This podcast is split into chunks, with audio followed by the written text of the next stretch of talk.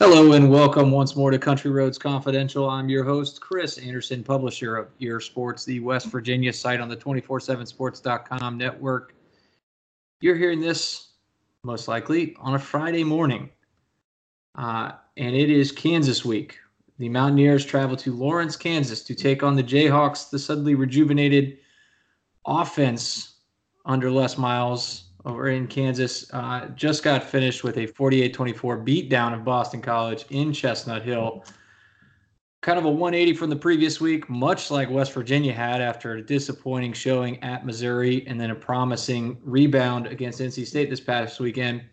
So to help me try to figure out what in the world is going on with both of these teams, I am welcoming Scott Chasen of fog.net.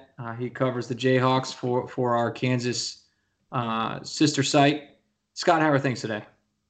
Things are good. Things are good. It's been a wild week in Lawrence, as you put it. I think both teams that we cover happen to have pretty big weeks that maybe it was hard to see coming at a certain point. But, yeah, it's been fun. Now, this kind of 180 that they took, West Virginia just embarrassed by Missouri, 38-7, couldn't do anything offensively. Got worn down defensively, and there were some changes, a little more spark from the offense this time around, a little more blocking, a little more creativity with the scheming, and those were the results there. It remains to be seen if they can maintain that week to week. But what changed for Kansas in from week two to week three? After losing 12-7 at home to Coastal Carolina, then going to Boston College, who are, what we're going to say, middle of the pack ACC team, mm-hmm. and just doubling them up, 48-24. What changed there? Yeah, I would say a complete shift in offensive strategy. And it's worth noting, and I think interesting, that Les Miles kind of dug his heels in a little bit at his press conference this week. He said the offense was the same. The plays basically just worked better, but we actually have charted every possession that KU, or every play KU has had this year. The formations were drastically different. KU hadn't run any four wide receiver stuff. They did that, seemed like about a third of the time. Over 60% of the time, they had three wide receivers. This was a team that wanted to be a power running team against Coastal Carolina, and it worked to some success, but they didn't use any spread concepts. The RPO was very limited in use, and the Jayhawks really opened that up against Boston College, and it worked to perfection. That's the personnel they have. They should be putting guys like Pooka Williams, who's a smaller running back, in space, basically. And, yes, they can still have those power running plays. Les Miles has this toss out of the I formation that goes up the middle that he's run about 4,500 times in three games this year. It's worked once, and it was an 82-yard run. So, and that was last week, so you can expect to see it a bunch more. But, yeah, I mean, Brent Deerman is a guy they brought in as a senior offensive consultant. He was at Bethel College last year. His offense averaged like 55 points and 500 yards per game. It was the top-scoring offense at any level of college football, and this guy literally wrote a book on RPOs. And it seems like his kind of impact on the program, seems like they listened to him more. They used some of his concepts, and he actually tweeted about how well they played after the game and # the RPO. So, yeah, I think that was the biggest difference. It just, you know, I'm not sure who the exact decision makers were. Les Kenning is the play caller. Les Miles obviously has input, but this was a completely different Kansas offense, and the players agreed with that too. And what's interesting about that is that you say that you know, they kind of went to the spread, went with more wide receiver sets, but when you look at Kansas from a personnel perspective, the first thing I think of, at least me, as on weapons on offense, the first thing I think is, yeah, they got two amazing running backs. But you're saying it worked better because they were more spread out, even though, you know, it's more receivers when your strengths are running back, it just worked better because they had more space, more lanes. Yeah, 100%. And look, Kansas doesn't necessarily have the talent up front. Their offensive line played very well against Boston College. They had struggled kind of in earlier weeks, but they don't have the personnel to run against 9- and 10-man boxes where you can just say, we are going to out-athlete you and just have more strength and push you back. So still a running team. They rushed for over 300 yards. Khalil Herbert averaged 17 yards per carry, and if you take away his 82-yard run, he still averaged 10.5 yards per carry. So he had an absolute monster game. And Pooka Williams still is yet to break out on the year. I think he had his first 100-yard game of the season because he had like 99 yards in week two. I think he had 122 yards, something like that. So he was solid as well. The run game, definitely a focal point. It's just the way they do it. And against Coastal Carolina, there was a sequence. It was like a 3rd and 3 and a 4th and 2 or something like that, where they ran against a 9-man box and then a 10-man box. They didn't pick it up, and that effectively ended the game. They turned it over on downs in their own territory late in the fourth quarter. And what I think they have gone to work at looking at is, how can we avoid that situation in the first place? Everyone knows we want to run, but we need to have credible threats on the outside. And I think the RPO was a huge part of that, because there were times where Carter Stanley could have handed the ball off, instead pulled it back and trusted one of his receivers to make a play, mostly Andrew Parchment and Kwame Lassiter. Okay, well, there's a couple guys, all three of the guys that I really wanted to touch on here that West Virginia fans at least should know on this offense. We already went over the two running backs in Khalil and Pooka, but Let's start with the receivers first before we get to Carter Stanley, because I feel like Carter Stanley is kind of the main talking point or the main focus here for West Virginia. But at receiver, Andrew Parchment, statistically, the first thing that pops out to you when you look at the box scores recently, as far as receiving goes and the passing game, where did he come from and what is he doing so well so far? He's a JUCO transfer, but he does just about everything. He's really good at disguising his routes, something you'll notice in this game, I'm assuming, is he does this thing where he kind of like fakes like he's blocking or fakes like the play's a screen or something, and then kind of goes and gets behind the defense, and it's helped him get some deep passes. He has really good concentration in terms of making a difficult catch off a bobble or when the ball gets deflected, hits a defender, something like that. The issue for him so far, though, has been the playbook. He had 2 plays in week 2, one in which he said he could have scored a touchdown, but he ran the wrong route, and the other where Kansas actually got intercepted because he misheard or misread a signal, ran the wrong route, and it moved a defensive back into an area that the Carter Stanley wasn't expecting him to be in, so it actually led to an interception. However, he has had 2 really good games, the first game and the third game of the season, where he's made a lot of difficult catches. He's been able to get behind the defense, like I said, and he's also a really good blocker. If you go back and watch the Khalil Herbert 82-yard touchdown or 82-yard run, he didn't actually score the touchdown on that play. Parchment, first of all, fakes like he's running a deep route, and he gets like 30 or 40 yards downfield before his defender realizes it's a run play. He did a great job of disguising it, and then after that, he continues to block 40, 50, 60, 70 yards downfield on this 82-yard run. And I think that's the kind of moment you look at and say, Kansas hasn't necessarily had a complete wide receiver like that in a while. They've had guys like Steven Sims, who's a speedster, a little bit of a smaller guy, has done some okay things in blocking, but has had some issues with his hands. Steven Sims ended with great career numbers, and because Parchment's a JUCO guy, he won't match those numbers that Sims had. But that being said, Parchment is a talent at wide receiver that KU hasn't had in a long time. Again, when he remembers and knows the play and the signals and all that.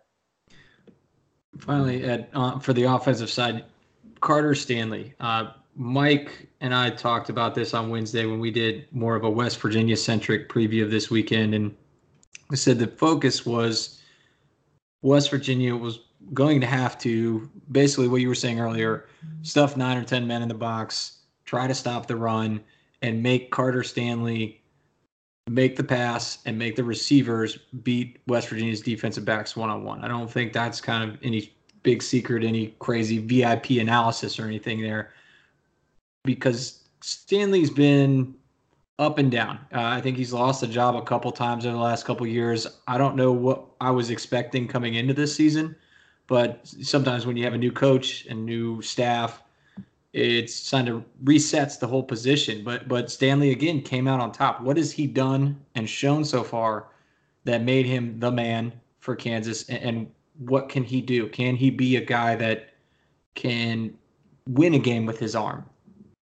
You know, it's interesting because it's been mostly downs this season, certainly before the Boston College game. This is a guy who was part of plays that resulted in 3 fumbles in week 1 against an FCS team. He also had a ball that hit a defensive back in both hands, popped up into the air, was caught by Parchment, and was one of his bigger gains of the day. So I would say week 1 was, even though the offense scored 17 points, they got a defensive touchdown too to reach 24. I would say week 1 was a bad performance, and week 2 was a disaster. I mean, he, again, 2 interceptions, fumbled the ball in additional time, was trying too hard to force the ball downfield and make a play. Now, you could argue one of the interceptions wasn't his fault because the whole Parchment running the wrong route deal. But, yeah, look, the fact of the matter is he hadn't been very good through 2 games. Les Miles, though, really didn't do what David Beatty did and switch the quarterbacks up over and over, and he stuck with them. Stanley threw an interception to start the Boston College game. I think it was his first pass of the game, threw a pretty bad pick. But then he came back and threw for 3 touchdowns. So, yeah, I think that has to be your strategy going against KU. Carter Stanley doesn't have the arm talent to blow you away, win a Big 12 shootout in the game. Obviously, the offense put up 48 points, but a large part of that came because of the rushing attack and how good that was. And one of Carter Stanley's 3 touchdowns set up by that 82-yard Khalil Herbert run. So this is still going to be a run-first offense. But it's interesting. You think back to the West Virginia game last year. There was never a bigger indication that Carter Stanley just wasn't David Beatty's guy. If I'm remembering this correctly, he was coming off the best game of his career against Oklahoma State, threw for something like 250 yards, 3 touchdowns, completed 75% of his passes, which I know doesn't sound very impressive, but Kansas and quarterbacks for the last decade has been like an absolute disaster. So it was one of the best quarterback games of the David Beatty era. After the game, David Beatty refused to put his support in him and actually at one point shut down questions about the quarterback and said he was done talking about that position. Then he pulled him early in the West Virginia game, and Stanley was asked about that this week, and I would say he got a little emotional about it and said it was extremely frustrating that basically he had absolutely no rope to work with, and one of the very few plays he was on the field for was actually like a trick play where he was the wide receiver. So he never really got a fair chance to play in the West Virginia game last year. That obviously was a very close game thanks to that KU defense. So, yeah, I think he'll be kind of maybe a barometer. I mean, if he's completing passes, if he's making the right decisions in the RPO, he makes this Kansas offense good. He makes them formidable, I would say, is probably a better way to put it. But if he's not, then I'm not going to say West Virginia is just going to blow Kansas out, but that's kind of the way you would lean. Yeah, wow.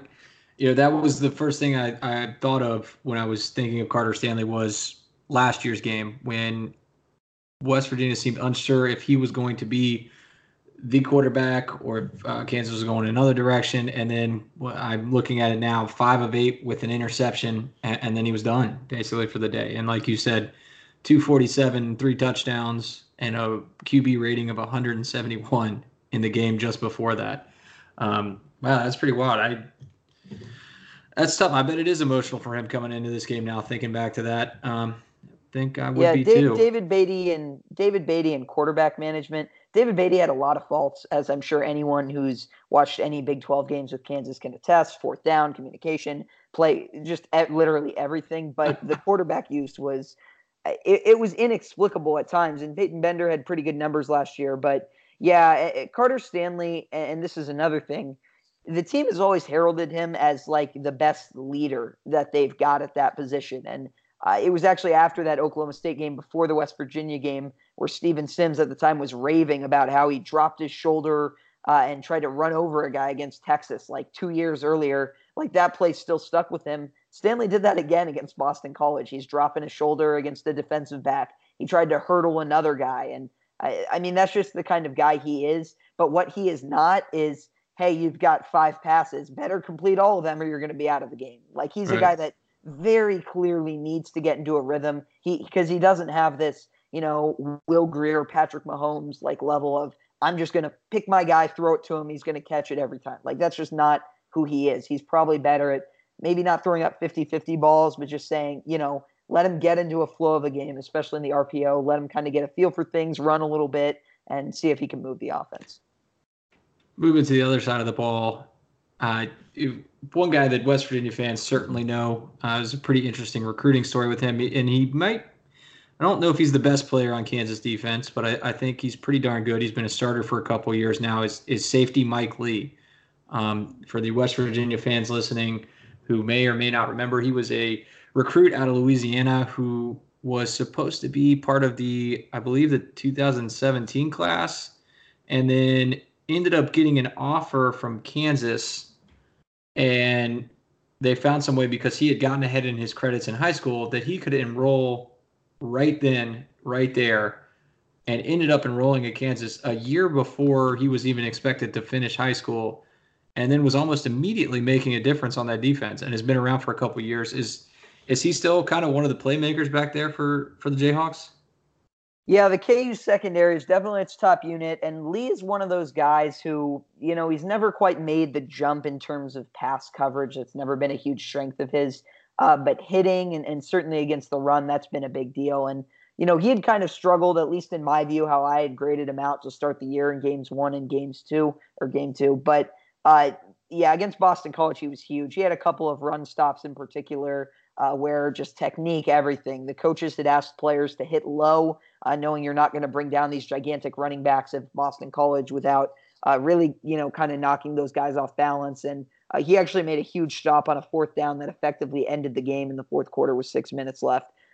So, yeah, I would say he's definitely one of those guys. Bryce Tornaden is another one who he's never quite had, like, the speed to keep up with a lot of the guys in the Big 12. But over time, his technique, his positioning, and those things have gotten better, and that's helped him be a real contributor. I think he had something like 91 tackles last year and ranked second on the team, and now he's kind of a leader of the defense. But really across the board, I mean, you'll remember the name Hasan Defense. I think he had a couple picks last year against West Virginia. You know, he really struggled at the cornerback position. KU moved him to safety last year, and he played really well. He had a bunch of interceptions. I think he led the team in interceptions.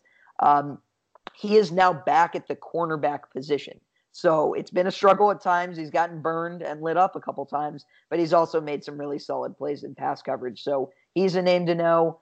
They've got a kid, Kyle Mayberry, who basically came from nowhere to be their number one cornerback this year. He dropped 2 interceptions last week, so he's at least in the right positions to make plays. And then Coreyon Harris, another he was a 4-star freshman out of Louisiana last year, now a sophomore. He's a guy you're starting to see more and more, although he hasn't yet played all that great. So I actually think it'll be interesting because the KU defense has kind of played well at times. They've also gotten away with missed assignments because of the level of competition. And, you know, now they're facing a Big 12 team. So, you know, whether or not West Virginia is at the top of the conference or closer to the bottom, it's still a Big 12 team. It's still going to be a passing league. And I think this will be a real test for them. I'm looking at the Kansas depth chart right now, and I see, you know, a standard 3 down linemen. I see the usual 3 linebackers, Sam, Will, Mike, and 4 defensive, 2 corners, 2 safeties. But then I see 2 other positions, and obviously there's not going to be 12 guys on the field, but there's 12 positions listed here. The Hawk and the Jack. What I'm guessing here that a Hawk is some kind of safety and a Jack is some kind of rush end. Is Kansas flipping back and forth between like a 4-3-4 or a 3-3-5 situation here? What's going on? Yeah, I think 3-3-5 was an alignment you'll see. They will run some stuff with like 3 down linemen, then a 4th guy who's technically a linebacker, but clearly a down lineman. The Hawk position is kind of interesting. That's the main one that DJ Elliott brought with him. I guess it was called the buff position when he was at Colorado. And it's essentially, it's this kind of like hybrid safety linebacker position that like Bryce Tornaden, who's a safety, has filled a little bit. It's made a bunch of plays in the run game. But also at times they've got other guys like Azur Kamara, who's been kind of this like rusher off the edge. They've got a lot. It's a different set of terminology. But the easiest way I can kind of put it is it's basically just like a 3-4, but like you're expecting a little bit more out of your outside linebackers. I think that's kind of the easiest way to explain the position, especially the Hawk. That one's kind of the key. The Jack is usually just going to be typically just rushing in from the other side. But, yeah, they have a number of different guys and skill sets who either fill that position or play it. Really depends on personnel. Again, going into the Big 12, though, I would expect – you know, Kansas kind of adopted a lot of what West Virginia had done in terms of defense last year, and they did, you know, a good bit of like 3-3-5, and it worked really well. So I'm guessing you'll still see a lot of those concepts around, even if they have kind of changed the terminology or, you know, again, kind of adjust what they do in terms of like the 3-4 alignment. All right, before we get to a quick prediction for Saturday's game, I want to go big picture. Obviously, the big news in the offseason for Kansas was the hiring of Les Miles. And we've seen some changes. We've seen some excitement about the program. Recruiting seems to be going extremely well for next year's class. What are, in three stages here, what are the expectations, or two stages, because we'll get to the game, but for this season and then, let's say, over the next four seasons? Yeah, well, the expectations this year would have been low, but Les Miles talked up a number of times winning in year one and playing dominant football and whatnot. And the level they recruited at for their 2020 recruiting class, which I think still ranks fourth in the Big 12, it was up at third and even up at second for a good bit of the summer. They got a bunch of commits, though, in one early weekend, so that obviously is going to shift the numbers. The big thing I look at is if they don't win games, they're not going to keep a lot of these guys. And after the first week, the Indiana State week, I talked to some recruits, and a couple of them, including their top-ranked recruit in the class, a four-star kid out of Texas, Brendan Scott, basically said he thought, they should probably be winning by more against an FCS team. Now, after the Coastal Carolina game, things look kind of dour, and you wonder, they go 1-11. How many of those recruits, they have 26 committed in the class, how many of those do they hang on to, especially at the top? I think the Boston College win was huge for that. I'm not sure how many games they'll win. I'm not sure how many they can win. K-State looks a lot better than I think a lot of us thought they would this season. And that's a game that before you would say, well, hey, Kansas gets them at home. Maybe it's a win. Now you would say, I don't know. K-State looks pretty good. And I think the same could be said. You watch West Virginia through 2 weeks and you think, man, KU has a shot to beat this team. You watch them last week and say, this may be another tough game for Kansas. So I don't know. If they can win 3 or 4 games this year, I think people would consider that a success. I don't think people are asking them to win a bowl game in week one, but by 4 years, they got to make a bowl game. Like that's the end of the day. And Les Miles doesn't have to be this great tactician. He doesn't have to be this guy who has his handprint on every single piece of the program. But what they're asking him to do is bring in good assistants, bring in money by winning games and being Les Miles and whatnot, having this reputation, bring credibility to the program. And in turn, the program and the university, KU is spending more money on football than it has in the past. They got a huge donation under the last athletic director, which essentially led to the renaming of the stadium after a booster. But they are now filling support staff positions, hiring extra analysts, bringing on these staff members that are going to help make this football team bring it up to speed with the rest of the Big 12. So I think that's where that expectation comes from. It's basically saying, hey, we're spending on football now, so you need to go out and win. And I think that's kind of been the message from the administration. It's why you go get Les Miles. And again, if he could just be like the CEO of the program, the guy who forms a staff, lets them work, and then also handles the recruiting end, and being kind of the figurehead of the program, not unlike maybe Herman Edwards at, out West, then I think that would be the success for Kansas. So what you're saying is KU football is bigger than KU basketball now? That's kind of big news. It's got a ways to go, but I'll tell you this. The stadium holds 50,000 fans, and last game, whatever reported attendance was, there were games where there were fewer fans in that stadium than would be in Allen Fieldhouse, which holds 16,000. This year it's different. They've hit over 30,000 their first two games, and I'm guessing the West Virginia game is going to have something like 35 to 40. But that being said, last year it was almost I don't want to use the word comical. That's kind of condescending. But fan support completely turned off, and by the end of the season, you could count all the fans in the stadium for the game, especially if you waited until after halftime. You won't see that anymore. So maybe it's not bigger than basketball, but certainly trending in the right direction. Well, the first step to that, to trending in that direction, is this weekend. As we've gone over for the last 24 minutes, West Virginia, Kansas looked pretty bad week 1, week 2. Week 3, they both looked great. Surprisingly great. And now they're going to face off against each other to begin Big 12 play. So let's hop right into it. Short and sweet, what's your prediction for this weekend?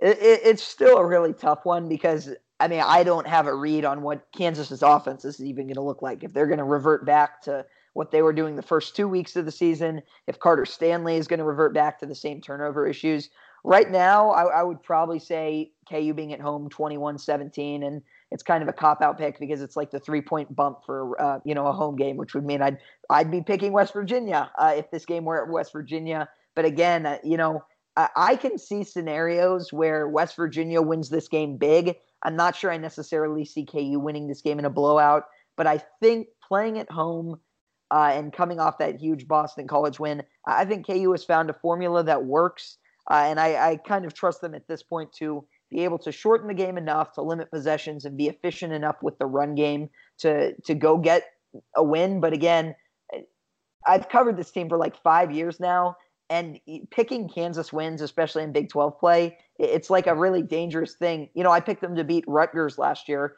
I felt awful about it. I picked them to win by like 1 point or something, and they won 55-14. And I look back at that and I say, going into that game, like, you couldn't have picked Kansas in a blowout. You just can never have that confidence until they actually win a bunch of games like that. So, yeah, I would say a narrow win for Kansas, but if someone wanted to tell me they see West Virginia winning by a touchdown or two, I would not disagree. I would not tell them they're crazy. I think that's certainly in play. Well, Scott, I really appreciate you coming on for our podcast this week. And can you tell our listeners where they can find your stuff? Yeah, for sure. If you're interested in reading about Kansas, especially on the VIP side, we have some content each week that breaks down the team. We do a player of the game, top and bottom performers, player grades, a film room. So you'll be able to find all of that at fog.net. I'm on Twitter at Chasen Scott. If you want to yell at me for something I said and tell me that I'm an idiot. Well, you did pick against West Virginia, and I can tell you that that doesn't go over well. We've had that the last 2 weeks. And I believe the Missouri guy, Eric Bloom, he picked Missouri by 4 touchdowns. Missouri won by 4 touchdowns, and he still got it. So just prepare yourself. Just prepare yourself. All right, Scott, thanks a lot. And guys, again, you can listen to this podcast on here. You can read our Q&A with Scott from earlier in the week. Also at earsports.com, we'll have plenty of coverage before the game and after. And be sure to check out fog.net for the Kansas point of view. And that will wrap it up for today. You'll hear from Mike and I after the game. Thanks for listening. Okay, picture this. It's Friday afternoon when a thought hits you. I can waste another weekend doing the same old whatever, or I can conquer it. I can hop into my all-new Hyundai Santa Fe and hit the road. Any road. The steeper, the better. Because my all-new Santa Fe is available with H-Track all-wheel drive, so I can hit the trail without a worry in the world. Heck, with 3 rows and best-in-class rear cargo space, I can pack the whole family in with all our gear. We've got available dual wireless charging for our phones, so we'll never lose touch with civilization, and we won't lose touch with the primordial power of Mother Earth. So which is it? Waste the weekend or do something a little more epic and conquer it in the all-new Hyundai Santa Fe. Visit HyundaiUSA.com or call 562-314-4603 for more details. Hyundai, there's joy in every journey.